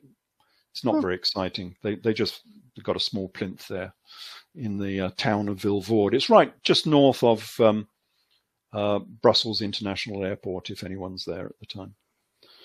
I well worth seeing. I want to thank you. This is also fascinating. It's amazing what you can find in Arthurian I, legend, I've isn't it? so much. Oh my gosh, yes. I mean, I'm never going to look at it the same way again. You know, eh, but it all makes perfect sense. You know, it does. I, I, I like to say that these are um, not jigsaw puzzles. Uh, yeah, jigsaw puzzles is the best. I used to say they're crosswords, but I think a jigsaw puzzle is is a better analogy. Mm-hmm. That in a jigsaw puzzle, you get all of these little pieces, all with a different part of the picture on it. Uh, but if you've got the correct um, jigsaw puzzle with the correct format, all of the pieces will fit together. Mm-hmm. And they will form a coherent picture of this history if you're trying to fit pieces in that don't really fit into this story, the pieces in the jigsaw puzzle will not fit together. We all know that when you're doing jigsaw puzzles, and you can press as hard as you like, but they're not going to go into the um, into the jigsaw. They will only fit together if you've got a piece of true history, mm-hmm. and then they all nicely mesh together. And not only do they fit together, but they actually form a coherent picture of the jigsaw. And that is what this history does. And it, all of the pieces fit together, and all of the new history that I keep finding fits into that same picture. Uh, and that's happened time and time again. Later on, we can talk about the Huqoq mosaic. Um, but I, as as it were, wrote about the Huqoq mosaic and put it on the front of my book six years, uh, no, four years before the mosaic was even discovered. Incredible. So it, was predictive. I was talking about this guy, and I had a picture of him on the front of my book, on the uh, Jesus King of Edessa book, before that mosaic had even been discovered. Mm-hmm. Which is why when it when it was first published, I knew exactly who the guy was, and the archaeologists didn't, who were working on this. Uh, it's, it's a mosaic from uh, Judea again and the archaeologists didn't know who this guy was. And, but I did because I'd already written about him. So yeah, it's an interesting story, and it does make sense of uh, this history.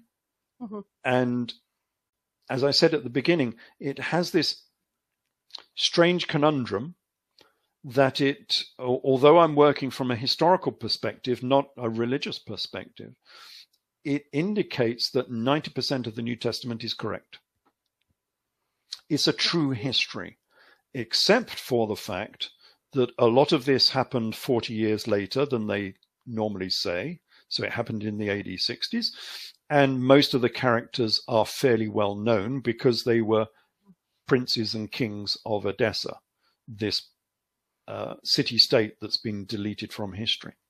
And it was deleted on purpose. This hasn't happened by accident. It was deleted on purpose by the Romans by Vespasian, Emperor Vespasian, who became emperor at that time, mm-hmm. because they didn't want you to know that this guy rebelled against Rome. Right. Of course, they, they don't want uh, rebellions in the Roman Empire. So they right. don't want people praising and venerating a rebel against Rome. Um, and so they recast this this guy into this new guise uh, as a, a pauper, so he's no longer, although he's called a king on 36 occasions, he's not really a king, he's only a pauper. Um, and now they put into his mouth things like, you know, render unto Caesar what belongs to Caesar. Mhm. So suddenly it becomes very Rome friendly. Oh, now we've we've got to uh, respect Rome and pay our taxes and all of that sort of business. Um, so they made it, they crafted it into a story which was perfect for the Roman Empire as a bastion against the more messianic, the more revolutionary uh, sects of um, Judaism, which included the Nazarene. They were a messianic sect. And remember that Jesus was a Nazarene, of course. So that's why this story was crafted in the fashion that it was. It was deliberately done by Rome to cover up the fact that there had been a revolt in that region uh, against Rome. So it was very clever. It's very astute, very clever Roman propaganda. And it's How can we- propaganda that we're still using even today. Absolutely. How can people find you? Um, yeah, um, probably best on um, my Facebook site, which is ralph.ellis.144 on Facebook. Um, I have a website which is edfu uh, books, edfu uh, hyphen books.com. Um, that's got all the books on it. Most of the books are on uh, Amazon. Try to get the ones which are 2017 and later. They are the latest editions. Um, and I've got a, uh, a video channel which is, uh, I think it's just called Ralph Ellis. If you put, uh, do a search for YouTube Ralph Ellis, um, my videos are the ones with a, um, a red and gold phoenix on the thumbnail. That that will be my ones. So yeah, various ways of getting uh, hold of me, and I do um, write quite a lot on Facebook, so that's quite active. I have quite a lot of posts and a lot of feedback on uh, Facebook. I want to thank you for coming on. I really appreciate it. My God, I learned so much. That's why I like having guests on like you because it, it, it changes my perspective, you know, of history. So I want to thank you so much. I would love to have you on again to talk about other things, you know, because I, I look through your books and I see that you have other topics that are just as fascinating as this. Yes, there's quite a lot of topics. I go through the whole of the uh, Bible, so there's a lot of other topics. Absolutely. All right, Ralph. Thank you so much. Thank you for having me. I appreciate it. You have a good, good, good, good rest of your evening. Indeed, thank you. Bye, bye, bye. All right. I mean, I, I didn't lie. I mean, I learned so much, and I hope you guys did too. Fantastic guest, knows his stuff, did a lot of research throughout his life on this stuff, and you have to admire the guy. I mean, I'm never going to look at King Arthur the same way again. All right. Anyway, tomorrow I'll be back at 6:30 p.m. Pacific with the show. I don't know what show it is yet, but I will be back. Uh, but uh, have a good night, guys. If you like the show, share it with five people. If you hated the show, share it with five of your enemies. We're equal opportunity here at California Haunts Radio. And again, if you're watching from Facebook or YouTube and you haven't done so already and you like what you hear, please be sure to hit that follow button and hit that subscribe button. All right, well, I will see you. Have a great evening, you guys.